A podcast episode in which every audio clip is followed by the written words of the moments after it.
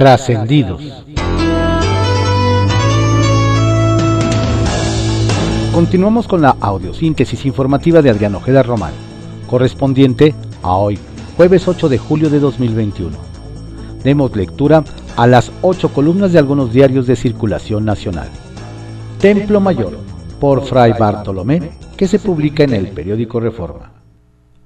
Los mismos que no pueden comprar aspirinas al mayoreo, ahora pretenden vender cilindros de gas, de casa en casa Sería interesante saber en qué momento se le ocurren a Andrés Manuel López Obrador esas ideotas. Porque evidentemente se trata de una ocurrencia más del presidente que carece de sustento económico, estudios de costo y prospectiva y tampoco tiene mucha lógica. Lo peor del asunto es que ya se sabe que en este gobierno importa más lo que diga el hombre de Palacio Nacional que la realidad misma. ¿Qué va a pasar? No se requiere una bola mágica para ver el futuro. Compra millonaria de camiones y cilindros sin licitación. Instalaciones improvisadas y sin cumplir las mínimas regulaciones. Un montón de fotos para el álbum presidencial y después el olvido, el misterio y el fracaso. Y si no lo creen, no más es cosa de acordarse de las pipas para combatir el huachicol, la creación del INSABI para tener un sistema de salud como en Dinamarca, la cacaraqueada mudanza de las secretarías de Estado a distintas ciudades del país, las de ciertas sucursales del Banco del Bienestar y sus incobrables créditos, la autosuficiencia alimentaria con Segalmex y un largo y triste etcétera. Cuentan que la encerrona que el priista Alejandro Moreno sostuvo con los diputados electos de Nuevo León estuvo calientita. Y todo porque al líder nacional del PRI le exigieron la expulsión de los tricolores que en las pasadas elecciones colaboraron con Morena o con otros partidos. El prismo nuevo leonés señaló varios nombres. Pedro Pablo Treviño, Abel Guerra, Héctor Gutiérrez y Jorge Mendoza, entre otros. Y Alito prometió tomar cartas en el asunto. No más que si pretende expulsar a todos los priistas que le voltearon bandera en el resto de los estados, se va a quedar solito. Por si todavía hay dudas de cómo estuvo el desaguisado morenista en el Auditorio Nacional, existe un dato muy esclarecedor. Quienes saben del tema dicen que de los 4.000 boletos que se repartieron para los asistentes, unos mil fueron manejados directamente por Citlali Hernández y si a eso se le suma que la secretaria general anda jugando las contras a Mario Delgado, es fácil adivinar quién ordenó la música de viento para el dirigente nacional. Humanista y bondadoso como es el presidente, hizo hoy un amable llamado a los criminales de la delincuencia organizada para que no se hagan daño, pues nada se resuelve con enfrentamientos no aplica para periodistas incómodos, medios críticos y todo aquel que no le aplaude ni le prenda incienso. Circuito Interior, que se publica en el periódico Reforma. A la presión natural de un cierre de trienio, cuentan que algunas alcaldías sumarán el marcaje corto que traerán desde el gobierno de la Ciudad de México. Según esto, en días recientes quedó listo un gabinete B que pondrá lupa sobre las administraciones que en octubre se entregarán a, adivinaron, la oposición. Por lo que se sabe, la idea no solo es asegurarse de blindar espacios que después se pudieran volver observaciones, pero también revisar la estructura administrativa para que los entrantes tengan el menor margen de maniobra posible.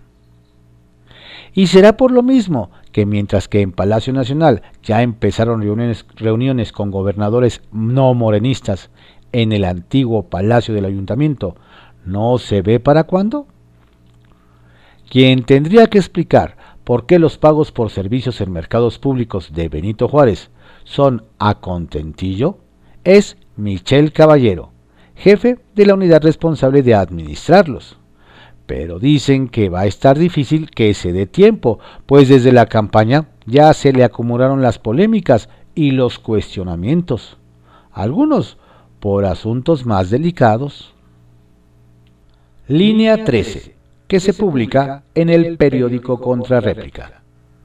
Certidumbre en reconstrucción.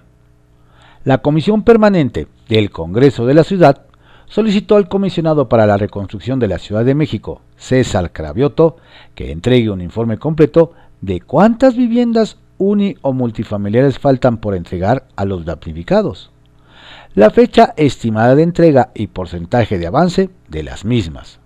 Esto para que el legislativo local tenga certidumbre sobre el destino y la forma en que se usan los recursos destinados para la reconstrucción dijo el diputado de Morena, Martín Padilla, quien presentó el punto de acuerdo a nombre de su compañera de bancada, Guadalupe Chavira.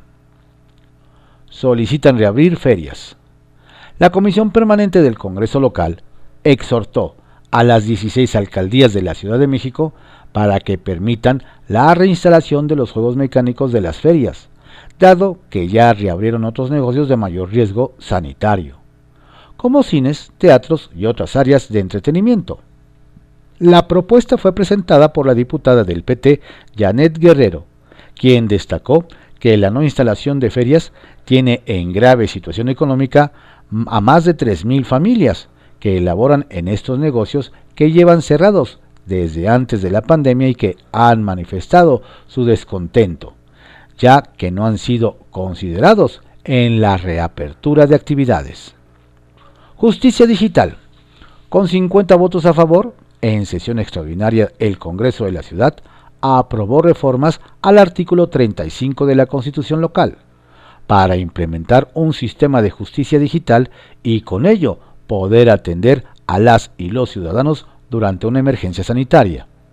El diputado Diego Garrido del PAN señaló que esta es una de las prioridades de su partido y dijo que con el uso de tecnologías para la impartición de justicia se podrán desarrollar audiencias a través de videoconferencias e incluso dictar sentencias vía remota, y así dar salida al rezago de expedientes que se dio a raíz de la pandemia por el COVID-19. Alcalde sustituto. El Congreso de la Ciudad, en sesión extraordinaria, aprobó la designación de Abraham Borden como el alcalde sustituto de Miguel Hidalgo por lo que resta de la administración. Con ello, será uno de los personajes más cercanos al exalcalde Víctor Hugo Romo Guerra quien entregue la administración de aquella alcaldía al PAN. Borden Camacho actualmente es el encargado de despacho de aquella demarcación ya anteriormente se venía desempeñando como director de Seguridad Ciudadana y Prevención del Delito en Miguel Hidalgo. Mil gracias. El Caballito, que se publica en el periódico El Universal. Toledo, el gato de nueve vidas. Entre los petistas que integran la bancada de la Cámara de Diputados se preguntan hasta cuándo caerá su compañero Mauricio Toledo, a quien consideran como el gato de las nueve vidas. Pues por más que la administración capitalina quiere retirar del fuero para llevarlo a prisión por el delito de enriquecimiento ilícito, don Mauricio y sus amigos encuentran una rendija para escapar y seguir con la vida artificial. Ahora que los periodistas le dieron respiración política, Toledo esperará que el proceso se atore de nueva cuenta. Sin embargo, nos dicen que desde la capital van a insistir para que camine el juicio de procedencia. No cabe duda que el caso del legislador se ha convertido en un verdadero dolor de cabeza para San Lázaro y la Fiscalía de la Ciudad de México. Finalmente sacan ley LGBTTI. Finalmente, el diputado local de Morena, Temístocles Villanueva, logró que el Pleno del Congreso de la Ciudad de México aprobara su iniciativa de ley para reconocimiento y la atención de las personas LGBTTI de la Ciudad de México. Y es que más de una ocasión le habían parado dicha normatividad que busca dar certeza jurídica y el acceso a la justicia, a la salud, educación, trabajo y garantías laborales a la participación de igualdad y no discriminación así como garantizar los derechos sexuales y reproductivos, y que incluso su propio coordinadora de bancada, Marta Ávila, en algún momento se la detuvo. Hasta con los de casa tuvo que lidiar el legislador. Cuidan que salga Plan General de Desarrollo. El gobierno capitalino apuesta a sacar el Plan General de Desarrollo 2020-2040, sin sobresaltos y de mejor manera posible, por lo que el secretario de Gobierno de la Ciudad de México, Alfonso Suárez del Real, ya envió al Congreso la convocatoria para que se realice la consulta indígena a pueblos y barrios originarios de la capital del país con la idea de que presenten propuestas que enriquezcan el proyecto. No hay que olvidar que el tema indígena les ha generado un fuerte dolor de cabeza y no quieren que vuelva a suceder en este asunto que es trascendental para definir el tipo de ciudad que se quiere en las próximas dos décadas. La herencia a los nuevos diputados del EDOMEX. Para la próxima legislatura del Estado de México, la herencia será muy grande, pues a partir del 5 de septiembre, los diputados tendrán varios paquetes que analizar, que el actual Congreso prefirió evitar. Se trata de la ley del Aguamex, la de matrimonios igualitarios, la de seguridad social por mencionar algunas. Los diputados de Morena no lograron avanzar en ninguno de los temas que ellos mismos mencionaron como prioritarios y están dejando estela de pendientes a los próximos legisladores. A ver cómo le va a Maurilio Hernández, que coordinará a Morena de nueva cuenta, pero con una nueva correlación de fuerzas en el legislativo mexiquense. Tiraditos que se publica en el periódico Contrarréplica. Afanadores afectados. Bien por la Unión Nacional Independiente de Trabajadores y Empleados de Limpieza, UNITIEL, pues acaba de solicitar al Instituto Mexicano del Seguro Social sean iniciadas indagaciones por discrepancia en las operaciones de Yoat Limpieza y Servicios. La compañía tiene signados 12 convenios a nivel federal por los que se llevará una bolsa que supera los 130 millones de pesos. En tanto su registro patronal solo tiene listado a 1.600 colaboradores, mientras que deberían sumar 3.000.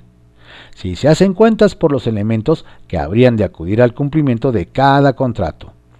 La denunciante también puso foco respecto a los salarios que no coinciden con los percibidos, aunado a lazos con Jorge San Román y firmas como Mantenimiento Rock, Firkey, Cato Servicios y Fillastec.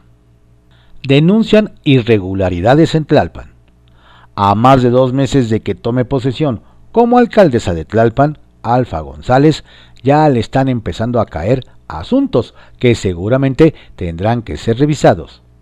Y es que en algunas plataformas han empezado a darse a conocer supuestos contratos hechos por la actual administración, los cuales además de que se adjudicaron de forma directa, tienen costos muy por encima de los que se encuentran en el mercado. El contrato AT-2020-071 ADQ cubre la adquisición de cubrebocas, mascarillas de protección y guantes de látex, con la partida presupuestal 2541. En el documento llama la atención que el precio unitario de cubreboca triple protección antibacterial asciende a 22 pesos y la mascarilla de protección con filtro de aire 110 pesos por pieza. Inversionistas sufren incertidumbre. Durante su visita a la Ciudad de México, en el marco del primer aniversario de la entrada en vigor del tratado entre México, Estados Unidos y Canadá, TEMEC, la representante comercial de Estados Unidos, Catherine Tai, y la ministra de Comercio Internacional de Canadá, Mary Ange, manifestaron al gobierno mexicano su preocupación sobre su política energética. Y es que consideraron que aunque el presidente Andrés Manuel López Obrador ha dado pasos concretos para revertir una reforma de 2013 que abrió el mercado energético a las empresas privadas y busca aumentar el control del Estado, dándole permanencia a la petrolera estatal Pemex y la Comisión Federal CFE. Esto ha chocado con las firmas energéticas presentes en el país, no solo locales y de Canadá y Estados Unidos, sino también de la Unión Europea. Bajo reserva que se publica en el periódico El Universal. La única diferencia entre AMLO y Peña Nieto. En la pasada administración, un grupo de sabios de la comunicación convocaba a directores editoriales de medios a una oficina en la residencia oficial de Los Pinos. Ahí, el vocero y sus empleados le presentaban un documento en PowerPoint en el que, con esferas de diferentes colores y tamaños, representaban las notas positivas, las negativas y las neutras. Siempre las esferas de las negativas eran las más grandes. Tras la explicación científica, venía el llamado de atención diciendo que el medio se portaba mal y que eso ya le preocupaba al presidente Peña Nieto. Se entregaba una copia de ese informe a los directivos para que reflexionaran, mismos que siempre acababa en los botes de basura. Ahora ya no son esferas, sino listados. La presión y los regaños no son en privado, sino en público, y transmitidos por los canales del gobierno federal desde Palacio Nacional y desde el atril presidencial con el escudo nacional. Es decir, las cosas en el fondo no han cambiado. La única diferencia es que antes eran esferas y hoy son listados. Que no le digan, que no le cuenten, porque a lo mejor le mienten. Llama el presidente Andrés Manuel López Obrador tendenciosos, sesgados, mentirosos a medios y periodistas que cometieron el pecado según un monitoreo del INE, de tener más notas negativas sobre Morena que sobre los partidos de oposición. Y eso es mentir. Por ejemplo, en abril pasado, ya en pleno proceso electoral, los medios reportaron que elementos de la Fiscalía General de Justicia de la Ciudad de México detuvieron al diputado federal de Morena, Benjamín Saúl Huerta Corona, por una denuncia que hizo un menor de edad en su contra por agresión sexual. A esa denuncia se sumaron otras y ahora se busca el desafuero del legislador. Desde luego que es una nota negativa para Morena, pero no es una mentira, ni los medios que la publican están cometiendo alguna falta o deshonestidad al hacerlo. La presunta falta y la presunta deshonestidad que mancha a su partido es la que presumiblemente cometió el diputado. Los medios solo reportaron un hecho muy negativo para Morena. Así que no le digan que no le cuenten porque a lo mejor le mienten. Y luego dicen que el presidente no estigmatiza a medios y periodistas. Ebrard enmienda un error. A finales de abril, el canciller Marcelo Ebrard viajó a Rusia y de pronto se anunció que de ahí se pasaría a España.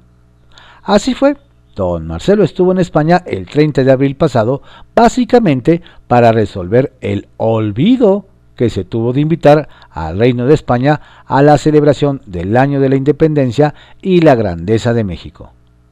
Nos hacen ver que en Palacio Nacional, en la lista original, no estuvo a bien lanzar la invitación a España para los festejos que se llevarán del 15 al 27 de septiembre próximo en México.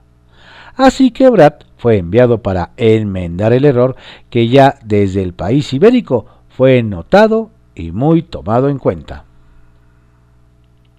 Confidencial, que se publica en el periódico El Financiero. Mario Delgado, camino al gabinete. Desde el abucheo que sufrió el pasado primero de julio en el Auditorio Nacional durante el festejo de Morena por el triunfo de López Obrador, al dirigente Mario Delgado no se le ha visto en ningún acto político. Según algunos legisladores federales de su partido, el presidente no lo va a exponer más y ya le estarán buscando un lugar en el gabinete porque vendrían más cambios. Tal vez por eso será que en los últimos días Delgado Carrillo solo se ha dedicado a respaldar y elogiar las acciones del Ejecutivo, con comunicados sobre la creación de la empresa Gas Bienestar del Plan Nacional de Vacunación, la detención de Luis Cárdenas Palomino, el incremento al índice de confianza al consumidor. Hank a cursos contra misoginia. El 19 de mayo, Jorge Hank Ron reconoció que fue desafortunado haber llamado basura a Lupita Jones. Pero como no fue el único comentario machista, ayer el Tribunal Electoral del Poder Judicial de la Federación le dio un escarmiento. El ex candidato del PES está obligado a tomar un curso para evitar la violencia política en razón de género. El empresario aseguró durante un acto de pre-campaña que las mujeres que ejercen funciones políticas son menos listas, ya que en lugar de buscar a alguien que las mantenga, quieran trabajar. Por ello, los magistrados de la Sala Superior consideraron que reprodujo y avaló estereotipos, por lo que ya estará tomando apuntes en el taller de inducción a la igualdad entre mujeres y hombres. ¿Algo sabrá el obispo? Preocupantes, por decirlo menos, son las aseveraciones del obispo de la diócesis de Chilpancingo, Chilapa, Salvador Rangel Mendoza. En plena misa, el clérigo señaló, con mucha tristeza, y se los digo con mucha responsabilidad, creo que viene un tiempo en que vamos a ser gobernados no por los políticos, sino por los narcos, porque ya se ha hecho muchos arreglos. Y eso no es todo. El jerarca católico, sin dar nombres, reveló que hoy, martes, un narcotraficante solicitó la presencia de un presidente municipal electo. Ya van a hacer la tranza. ¿Qué dirá al respecto doña Evelyn Salgado? Corrupción en la Semarnat. El senador de Morena, Elí César Cervantes, se lanzó contra la Secretaría de Medio Ambiente y Recursos Naturales, la cual acusó en San Luis Potosí ha solapado presuntos actos de corrupción al entregar un espacio natural de más de 2.000 hectáreas a empresarios inmobiliarios para realizar construcciones de lujo y despojar de su patrimonio a cientos de comuneros. A ver si ante la denuncia del morenista, quien anunció que presentará un punto de acuerdo para exhortar a la dependencia para que dicha sierra se incluya en el proyecto del área natural protegida, sus correligionarios no lo miran feo y empiezan a considerarlo miembro de la derecha golpista. Crecen sospechas contra el PRI. La actitud cautelosa y desconcertante del PRI frente a Morena y la 4T aumentan cada día la desconfianza en el resto de los partidos de oposición. Ayer desde MC se cuestionó también la decisión de los diputados priistas de impugnar solo el 13 transitorio de la reforma al Poder Judicial, el llamado regalazo al ministro Saldívar, y no toda la reforma como proponía la oposición.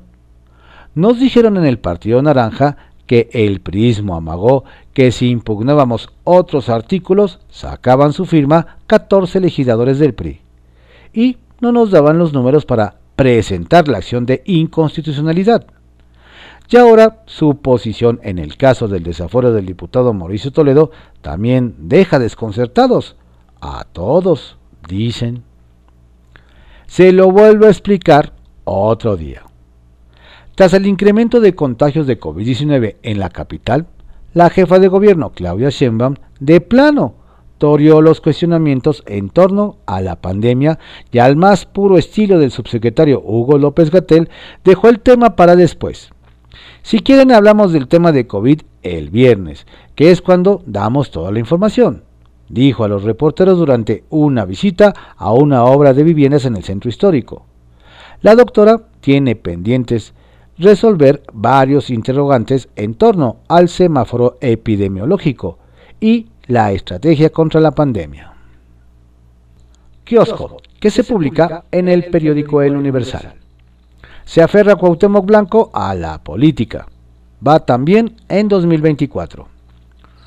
Quien en pleno ombligo de semana salió a atajar rumores, nos explican, fue el gobernador de Morelos, Cuauhtémoc Blanco, del PES, al negar versiones de que se separaría del cargo para unirse al gabinete federal. Dichos que se desataron tras su reciente visita a Palacio Nacional.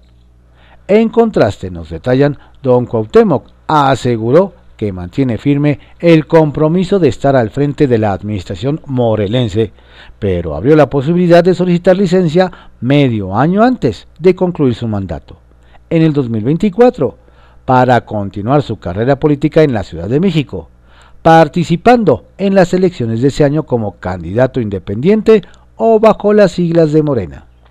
Al final del día nos queda una pregunta. ¿Con qué cargo buscará meter gol el hoy gobernador? Los pristas ya tiraron la toalla.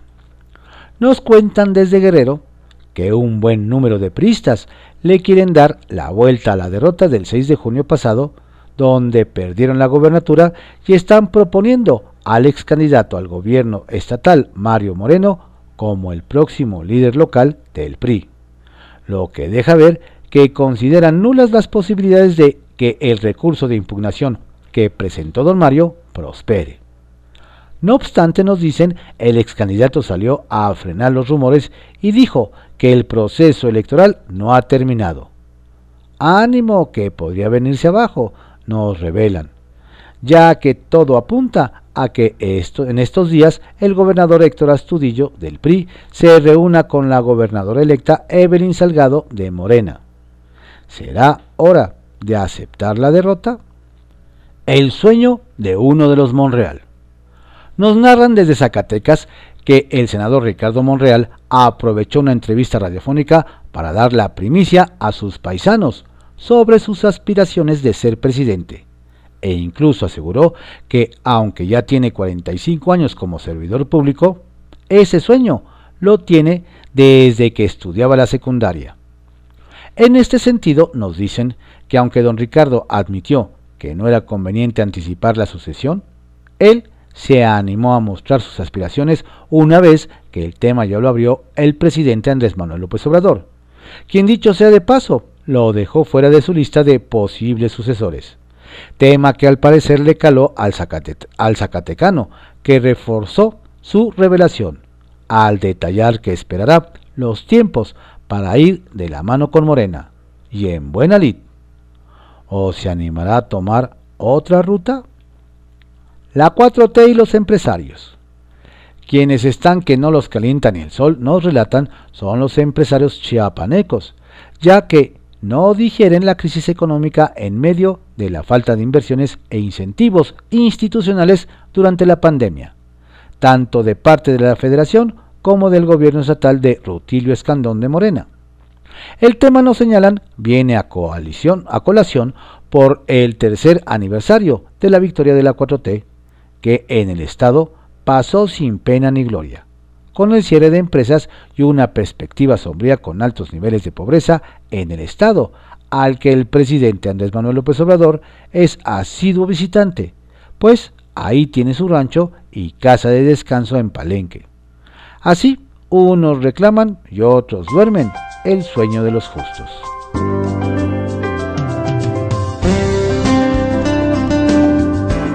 Estos fueron algunos trascendidos que se publican en periódicos de circulación nacional en la audiosíntesis informativa de Adrián Ojeda Román, correspondiente a hoy, jueves 8 de julio de 2021. Tenga usted un excelente día y por favor no baje la guardia, cuídese mucho, cuide a su familia. La pandemia sigue.